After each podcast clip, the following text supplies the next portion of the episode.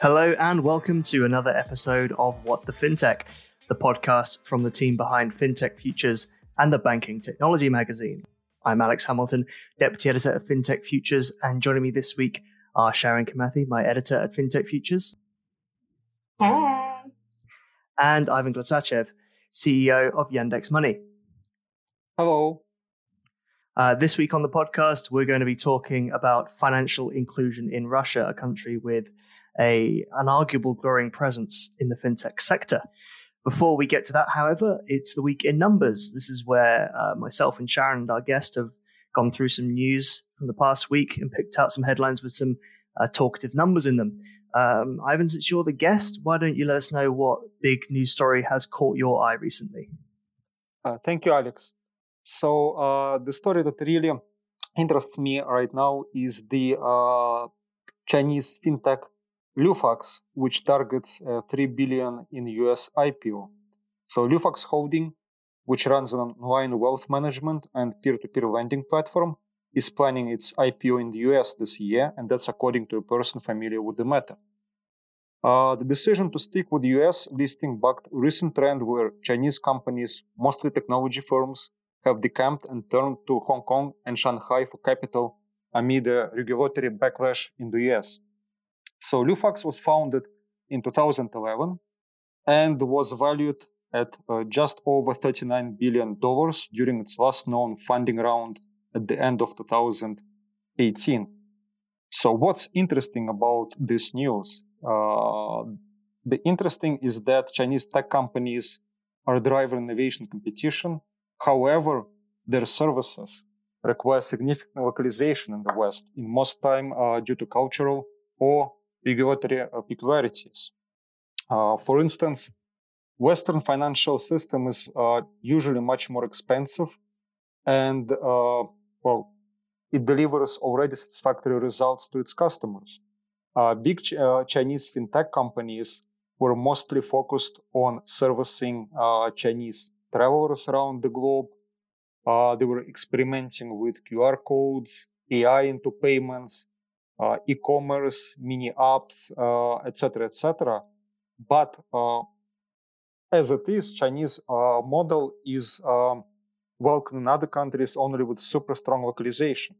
For instance, um, uh, many Chinese companies try to enter and penetrate Russian market, but still uh, Chinese payment system, such as, uh, for instance, well, recently launched. They're not that very popular in uh, Russia for most for most time.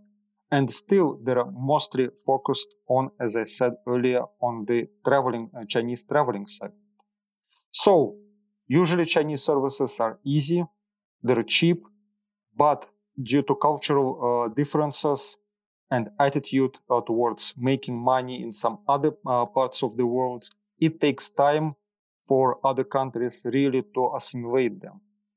Uh, really, uh, I can also comment that recently many uh, companies, aside from the financial sector, segment in China, such as, for instance, ride-hailing company Didi or uh, e-commerce platform JD.com or smartphone makers like Xiaomi, uh, also start to introduce their financial service products, including loans, wealth management, and insurance, in China and in uh, other countries as well. Interestingly, uh, this week Didi has opened its uh, representation in Russia, and they're going to start offering services, ride-hailing services in Russia as well. So it's no secret that such uh, big Western companies as Apple, Amazon, Facebook, Google have aspirations in financial services. So the trend and the competition would be really, really interesting to watch. Yeah, that's quite cool that you highlighted um, how it's happening in the Russian market as well. Because um, to be honest, I haven't really thought about the Chinese penetration in the Russian um, fintech market and financial services industry, um, especially because this story as well um, was mainly focusing on how there's loads of these um, new Chinese listings. There have been 25 new Chinese listings on the Nasdaq and New York Stock Exchange, according to Dealogic, just this year. Um, so they were sort of focusing it towards that angle. But yeah, absolutely, that's that's quite interesting to point out. Also, the the side that's happening in your space, and of course, this is not even the only one that we've seen so far this year that's quite big in the fintech space because there's also Ant Group, um, which is the fintech arm of Chinese e-commerce giant Alibaba, which is planning a Hong Kong float as soon as this year. Um, so it's it's quite, um, I guess, I don't want to say interesting because I feel like that's so overused, but it is definitely something to highlight that they're both looking at not only just the US market with the NASDAQ and the New York Stock Exchange, but they're also looking at interim measures um, such as doing a Hong Kong float as well, um, mainly because of the US China tensions. Um, and over the weekend, the chief representative of NASDAQ China um, said that he remains optimistic that more Chinese companies will be filing for IPOs in the US in 2021, while they're likely to seek more options on the A share or Hong Kong markets just in the interim uh, due to the worsened China US relations and the fact that US politicians are now pushing the tensions into the financial arena. Since US Republican Senator Marco Rubio last week urged the Trump administration to pursue tougher rules for Chinese companies listed in the US. Um, and they were looking at uh, tightening up the listing rules as well to restrict these Chinese firms from actually listing. Therefore, some of these firms are now looking at other options and looking at perhaps listing at home. Um, I wonder if they would ever consider listing in London, you know, but maybe for the Brexit and all that stuff, they're probably all a bit put off what do you think, Alex? Uh, anything caught your eye with this story? Yeah, I mean, I think the thing that uh, jumps out to me is uh, the the amount of traditionally Western banks that, are, that have jumped in to help out with the IPO. Bank of America, Goldman Sachs Group, HSBC, JP Morgan Chase, they've all done work on the float. And obviously they would do with the deal being being this large at three billion. Uh, and yeah, I think it's it shows a not necessarily surprising, but a willingness from both sides of the market to make something like this work with a, a Chinese giant like this uh, attempting a big US float. And I think it perhaps is something that we'll see uh, more of in the near future. Uh, but what we'll do now is move on to uh, my news and numbers this week. It's a small number, unfortunately. I've uh, I've, I've, dropped down again to the small numbers, and it's uh, it's thirty percent and my number is uh, the percentage drop in applications for the UK's Financial Conduct Authority, their sixth regulatory sandbox. So uh, every year the FCA invites people into uh, invites promising startups to pitch to uh, test their products in its in its uh, regulatory sandbox. And for the year 2019, that's those who applied in 2018. Uh, just under 100 companies applied to the cohort, but that number of applications for 2020 uh, dropped to 68. Now, the first thing you might want to blame that dip on is you might think, you know, well, obviously because of the coronavirus pandemic. But actually, uh, most of the applications for the sandbox, in fact, nearly all of them, were uh, sent in by the by December the 31st, 2019, well before we'd had any widespread disruption from the virus. Now, uh, our reporter, Ruby Hinchliffe, uh, she went out to the market and got some input from a number of firms as to why the figure is lower than usual. And she got she got a couple of answers back. Some thought that the, the dip is because of a general downward trend in fintech funding, and that fintechs are, as as a consequence, less confident of their ideas reaching the level of maturity necessary to participate in a regulatory sandbox of this kind. Uh, others blamed uh, the FCA and a, a, perceived lack of accessible information as to the results of the fintech uh, sandbox and how the startups have done once participating in it. Um, there's another angle as well, perhaps, in that uh, the FCA decided it was going to theme its current cohort around the the, uh, the subject of accessible finance and a greener economy um, which may have had its own impact on the, the number of applicants who perhaps didn't think that their their product necessarily fit in with that remit. Uh, it would certainly be interesting to see how the application numbers continue to move, especially this year and all the turmoil we've had, whether they'll continue trending downwards or back up. And I think similarly, it will be interesting to see the wider trend in fintech funding emerge from the COVID 19 crisis. But um, I mean, Sharon, what, we we tend to cover the the up and coming fintechs quite a lot on fintech futures. But what what what are your thoughts on the this dip in numbers? Yeah, I mean, it was interesting to see the follow ups on Twitter um, about the story. Um, some commented about how tired they were of incubators and accelerators and your startup campuses hiding behind a one digit acceptance rate as a qualifier of success or exclusivity. Um, and that founders should systematically be asking future raise metrics post program and the con- contractualization rate with any corporate partner. Um, and for me, this also reminds me of when speaking to a lawyer based in, um, I believe it was Miami. And he was essentially highlighting how most of these fintechs who go into incubators or accelerators forget the fact that their IP, um, the thing that makes them unique and, you know, their legal patents will essentially be owned by these major conglomerates who they're working alongside with. So if they think that it's going to work out, then they need to think again, because sometimes they need to look deeper within the terms and conditions of their contract as there will be disputes. And he did highlight a couple of disputes that he was working on as well, but didn't want to say which ones, but they were major banks such as Bank of America, Merrill Lynch, and also MasterCard has been involved in, in quite a lot of these incubators. And some have kicked back um, and pushed back uh, in terms of their patents and IP. Um, so, so that's the other angle that I was thinking about. But it is um, quite the highlight about them pushing towards a more green economy and picking out exactly what themes they want as well. Um, Ivan, what do you think about it? Oh, uh, it's uh, really interesting that you mentioned the um, IP and uh, patents, because I think uh, that really, well, in my opinion, it really has uh, something uh, to do with that.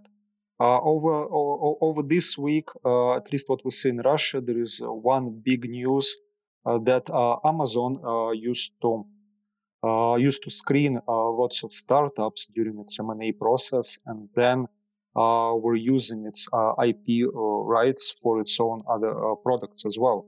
So I think that this I, I, I, don't know whether it's true or not. First of all, it's uh, it's in the news. That's how it's uh, well uh, said here in Russia. But I think that it uh, really has something to do with the drop of application because uh, I mean this is something that is very core to your business. You have to protect it, and if by uh, participation in various sandbox environment makes it easier or at least uh, makes it easier for you to part with your IP rights, and you have to double think about it. Definitely something to keep an eye on. Um, now, I know for our, our third story, um, Sharon's going to be sitting down in the corner of putting various CEOs on blast, and it's uh, it's Wirecard again this time, isn't it, Sharon? yes, it is again. I'm sorry, I can't get enough of it. So my number is sneakily 2015. Um, and it is the year because German prosecutors have arrested Markus Braun again, having found that Wirecard's accounting fraud started as early as 2015. Now, the former Wirecard chief executive Markus Braun has been accused by Munich prosecutors of committing a multi-year fraud and arrested for a second time following the June collapse of the German payments group. Now, the FT reports that prosecutors suspected Wirecard's accounting fraud started as early as 2015 and other suspects allegedly agreed to infiltrate Wirecard's revenues in an attempt to deceive investors. Um, so once a standard bearer for Germany's tech sector, it collapsed last month um, following the 1.9 billion of cash on its books that probably did not exist. And investigators have also widened their investigation into the downfall of the company to include other former executives such as Jan Marsalek. Now, Jan Marsalek is genuinely to me someone that you can find in some sort of Bond movie, or maybe he's trying to cosplay some sort of um, version of Leonardo DiCaprio's Catch Me If You Can.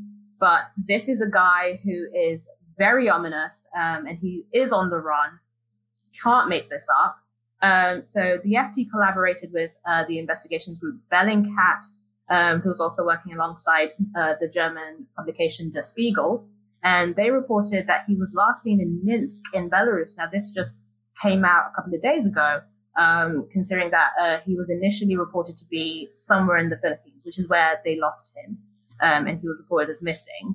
but he is on the run. He is wanted by um, international uh, prosecutors and um, criminal investigators. So yeah, if you see him somewhere, Jan Marsalek could be behind you. So keep your eyes peeled.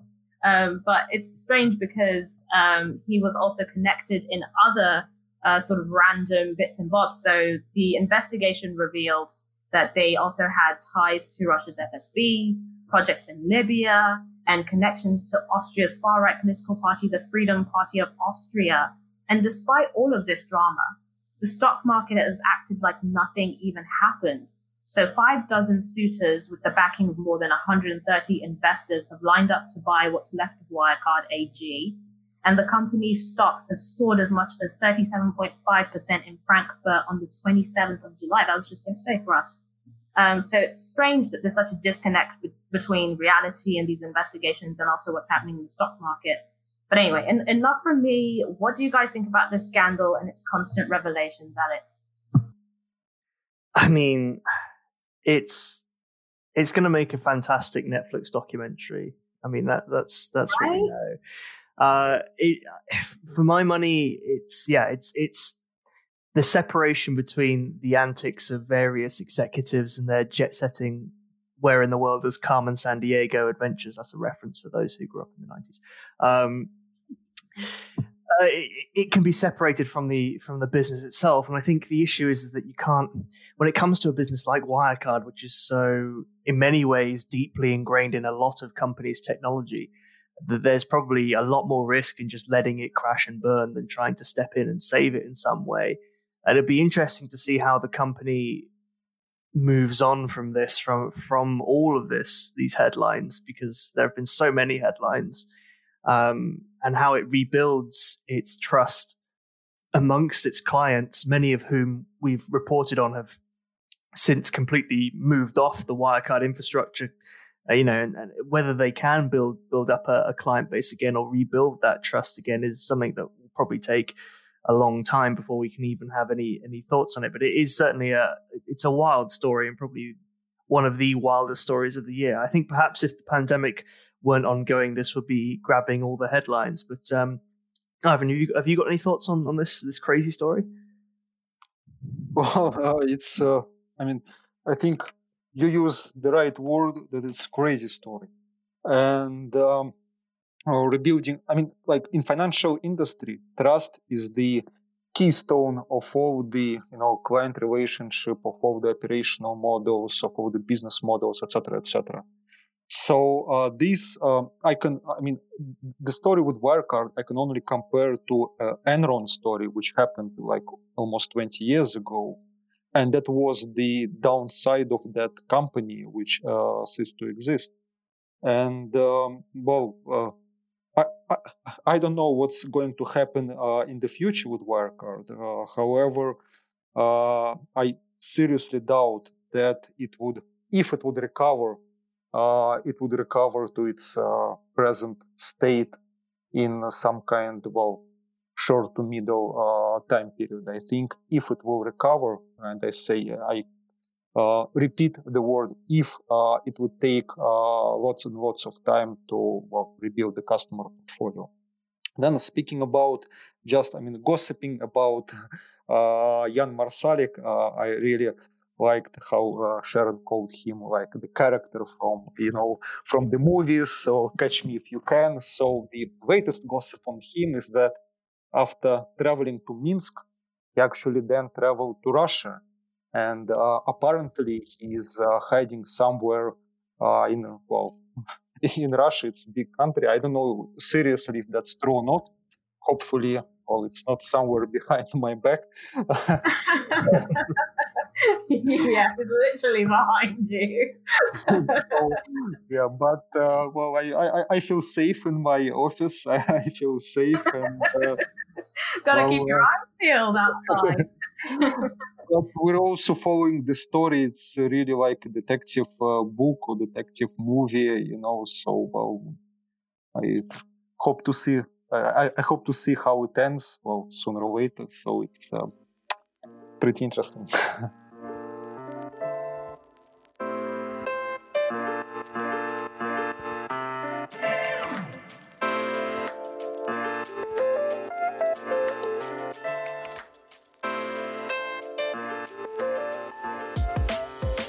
Well, now we enter part two of the podcast where we open up the discussion on a specific industry topic. As I mentioned at the top of the podcast, we are going to talk with Ivan about financial inclusion in Russia uh, and the trends driving the adoption of new payments methods in that country. Uh, before we get into that, though, uh, I wanted to touch on a story from uh, a few weeks ago. Uh, Yandex and Sberbank recently announced they will be going their separate ways after a decade long partnership. So I thought I'd take this opportunity to ask Ivan, um, perhaps you'd like to tell us how that process has, has evolved over the past few weeks, uh, what the future holds for, for your company, and, and where you plan to go from there. Uh, yes, sure. So basically, last week the deal uh, was executed between uh, Yandex and Sberbank, and according to this deal, uh, two assets were well, were split. So uh, Yandex Money, uh, after the deal, is now 100% owned by Sberbank, and Yandex Market, that's another company participating in the deal, is now 100% owned by Yandex. So what does it mean for our company, Yandex Money? Well, first of all, uh, Yandex Money, uh, for the past seven years, Yandex Money uh, was a joint venture between Yandex and Sberbank. Initially, in 2013, Sberbank has purchased 75% uh, stake in the company. So basically, in terms of many like operational matters, in terms of many business matters, in terms of our business model, nothing really changes. So the majority stakeholder acquired 25% and now owns uh, uh, the full company.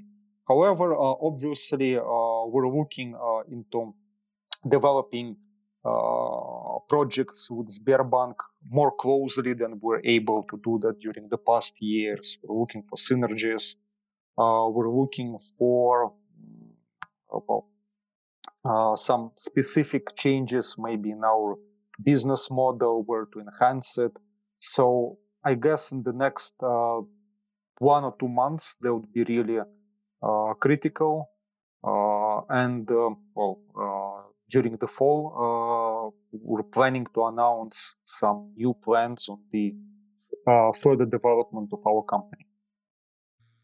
Well, that looks like there's some interesting stuff then going on, especially um, in the, the midst of all this pandemic stuff. At, at least something good is happening, as it sounds like the synergy is working out.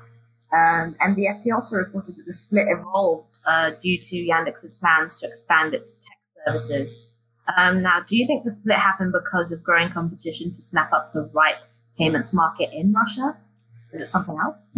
Um, I think it's more than that. It's more than just the payment market in Russia. Well, actually, it's no secret that both Sberbank and uh, Yandex, for the past several years, were developing more uh, into the like uh, more like an ecosystems. So Sberbank strategy is to become, to shift from the just financial institution, from being the biggest bank in Russia to the biggest ecosystem in Russia. And actually, that uh, works same for Yandex. They're much more than just a search engine. So uh, now uh, both Sberbank and Yandex are competing in such industries as ride hailing, Yandex has Yandex Taxi. Sberbank has invested in the company uh, uh, called Citymobil and acquired a stake there.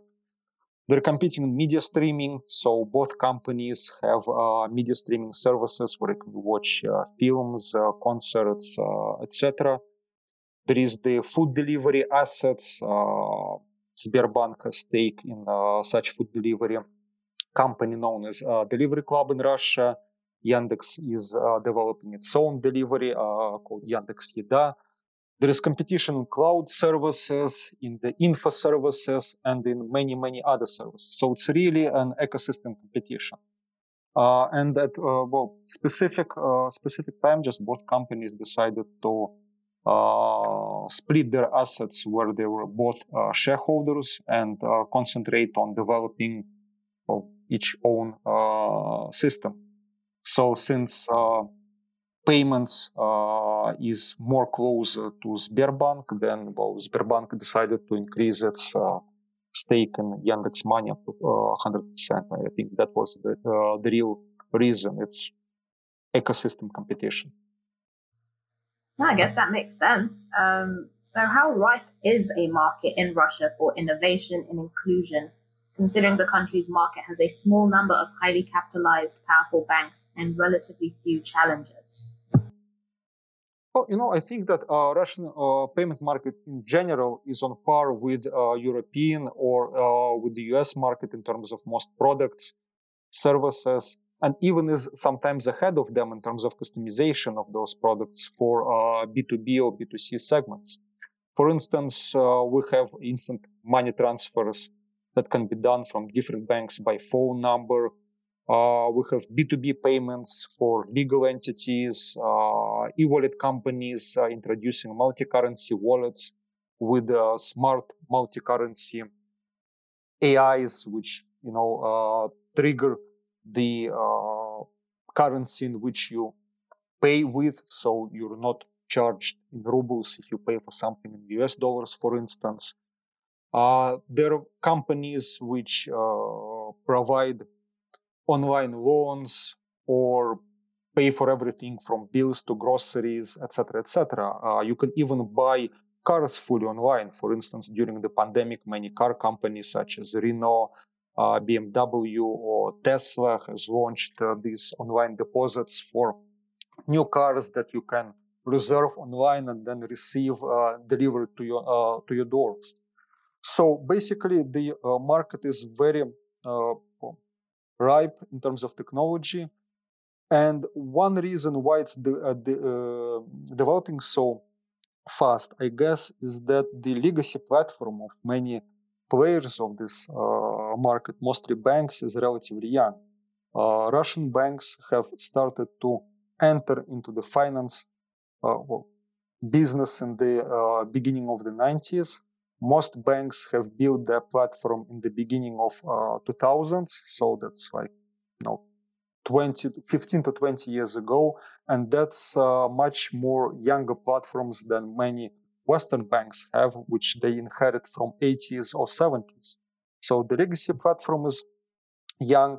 Then uh, the customer market is really demanding uh, although the population of russia is uh, close to 140 million people, 130, 140 million people.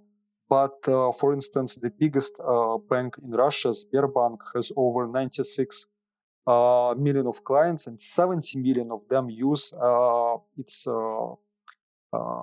app, mobile banking app, or web application. That means that almost you know half of the population of uh, Russia is online with uh, just one big bank. And you can imagine what numbers in terms of uh, penetration, in terms of e commerce and uh, internet, other banks have, which will, uh, uh, in, in, in, their turn, access the other half of Russian population. So, this is probably those are the most important things uh, I would uh, also like to mention the third case, which is also uh, quite important for the development and of technology and inclusivity. That's probably the e-wallets. e-wallet business started to develop in Russia since the late 90s. Our company uh, tracks itself from 1998 when basically Yandex Money was uh, founded. Back then it was under different name was acquired by Yandex in 2002 and then it's changed its name to Yandex Money. But uh, we're tracking our history to more than 20 years ago, and uh, e-wallets uh, initially have played a big part in uh, financial inclusivity and uh, development of financial services, financial tech platform in Russia. And even now, uh, e-wallets still remain as the second most um, popular method of payment in the uh, e-commerce and, in, and on the internet with uh, bank cards obviously being the first uh, most popular payment method. And we were talking about trust earlier on as well. So where does the responsibility lie for increasing trust in the financial sector? Is it government, banks, regulators, or fintechs? I, I guess that all parties should be involved because for the customer, really what's uh, what matters is that uh, services should be rendered to him in the most convenient and the, safest way possible. It's really that the client is the center of it all. It's uh, not the product itself. And then all the uh, above mentioned institutions have to be, well, first of all, responsible for uh, continuous improvement. And uh, they also have to be uh, responsible for delivering the right product or maybe changing their uh, business focus along with the change in the customer requirements. You know it's um, really interesting uh, i mean during this pandemic period i've been uh, monitoring various companies around the globe. And uh, one example that really caught my eye is uh, square. Uh, in the us it was known before the uh, pandemics it was known as a well, like payment well more or less like a payment system but during the pandemics it has became or it started to shift to become a true online bank with its cash app application uh, to dis- distribute stimulus payments from the US governments. And it has really grown the number of its users. I mean, the statistics say that it has grown from 3 million of users to 14 million of users. So that's a great example of how the company, the fintech, uh, and the regulator has allowed for something uh, to, you know, to appear in these difficult times and to change its focus and better serve the, the customers. Should financial inclusivity programs focus on increasing long term investments or snappier projects to get as many people banked and money literate? Well, I think it, it, it it's also the combination of both. Uh, the customers they seek uh, one simple thing: they seek uh, personal benefits. It could be investments, it could be discounts, it could be favorable rates, etc., uh, etc.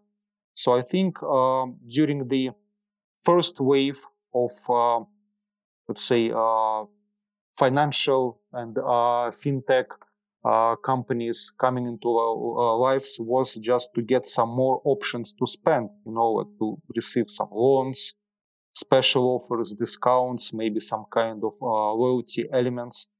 However, what we see now, what I call the second wave uh, of financial inclusivity uh, programs, is it's more or less about uh, finance management. So we don't just need to pay or receive a loan. That's something that's already taken care of. But we want to have an easy tracking of our incomes or spendings. You know, want to understand what's our rewards or cashback really, uh, well, really matter want to receive some hints about uh, what we do financially every day. And that's where AI is already leveraging its benefits. So um, I think that all of this has to be under the hood, under the hood of specific uh, service or specific pro- uh, product. And of course, it, uh, all this technology have to be accumulated and let's say presented via single interface uh, for the customer. And then then that's uh, well, the miracle uh, would uh, happen and financial inclusivity would increase.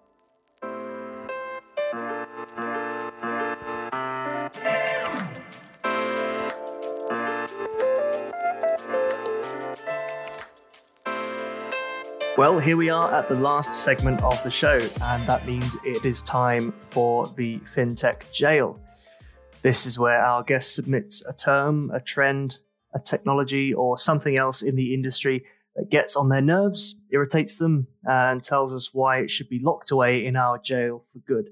Uh, Sharon and I will then debate whether it deserves a place in the jail or to be set free to forever roam the countryside.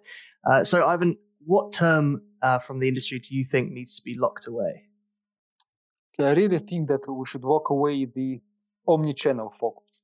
You know, every time that, uh, like, say, fintech says that we're focusing on omni-channel experience.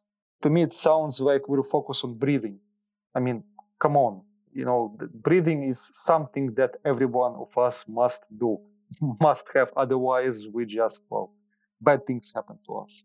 So, you know, this is so omnichannel is really, really, I would like to put to jail because this is not the area of uh, focus anymore. This is just a must have feature which should be under the hood and there shouldn't be any kind of dispute debate or showcase uh, made of. That's uh, that's, definitely an interesting one. Do you um do you then see a lot of people uh, talking about omni-channel as as a as a unique selling point then, Ivan? Well, I see. I, I see many fintechs, yes, uh, talking about it. How you can switch from, you know, uh, let's say, uh, application one device and finish it on the another device, so you can unite several devices under one account name, let's say, and perform something in one once again one de- device and finish on another. But this is very basic. I mean, you know, this is not uh, doing something over multiple interfaces is not the selling point right now. I mean, you can uh, access your email from any type of device and it stays the same. I mean, this is something that's uh, Google or uh, Mail or Yandex uh, has already been doing for years. Uh, fintechs has have caught up on this maybe a decade ago but once again, uh, now we're so much surrounded by different uh, interfaces that we communicate with our applications. It can be a telephone, it can be uh, our car, uh, it can be our uh, work computer, it can be our smart TV.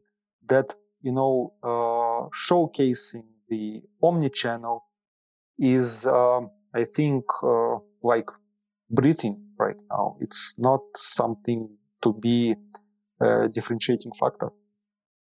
Interesting. And Sharon, what are your thoughts on omni-channel going in the in the jail? Yeah, I like it. I like the sound of it going to jail because the way you've described it is just like something super basic that everyone's already doing. Um, so to try and sell it as something interesting and unique just isn't working, chief. It's like if Outlook was like, and now we're everywhere. Look at our omni-channel. It's like, well, yeah, I can use you on my phone, my laptop. So yeah, I, I'm happy with it going into the jail. It can get 10 years until someone can come up with a better way of using it in a phrase or sentence. Yeah, I'm, I'm happy with it. What about you? Are you, you seem to be on the fence.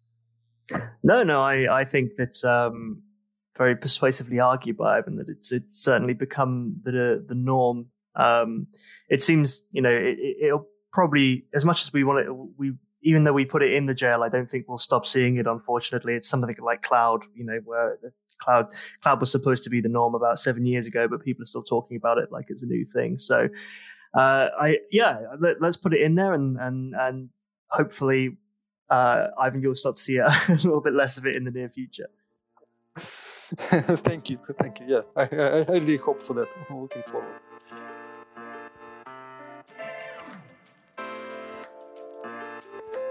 Well, that's all we have time for for this episode of What the FinTech. Thanks to Sharon Ivan for joining me. But before we sign off, uh, we've got a chance to plug some websites, socials, products, all sorts. Um, Ivan, perhaps you want to go first? Anything you, would like to plug? I think that the uh, one uh, site that I'm really proud of actually two sites. I'm really proud of it. It's uh, money.yandex.ru and uh. That's our B2C and B2, B2B platforms used by uh, merchants and uh, our e-wallet holders uh, across Russia and in some other countries. Uh, I wanted to say worldwide. Well, it's not really worldwide, but uh, some other countries. So that's uh, that's what I really want to showcase. Awesome. Uh, Sharon, what about you? Where, where, can we find you online? What do you want to plug? You can find me at FinTech Kits. That's FinTech, the way you spell it, and then K I T S, like a football kit. Plural. And um, you can just find me on LinkedIn and just hit me up, just like you always do, guys. You're, you're out here with like zero mutuals and just hitting me up. Why not? Excellent. Uh, and as for me, you can find me on Twitter at, at adhamilton91 and on LinkedIn just by searching my name. Uh, and I'm going to plug my website again because I spend a weekend putting it together and re- reformatting it. That's alexanderhamiltonwrites.com. Give it a look uh, so I can justify spending loads of money on the hosting fees. Uh, as for FinTech Futures, you can find us online at www.fintechfutures.com or uh, on Twitter at, at FinTech Futures. Uh, you can also find us on LinkedIn just by searching the name FinTech Futures and looking for our lovely logo with the two F's. If you like this podcast and our other episodes of What the FinTech, then subscribe on Apple Podcasts, Spotify, SoundCloud, or your favorite podcasting service. Uh, we'd also really appreciate it if you could help other listeners find our podcast by writing a review or recommending us to a friend. And as always, we thank you very much for your support. Uh, we'll see you soon for another episode of What the FinTech, but until then, goodbye.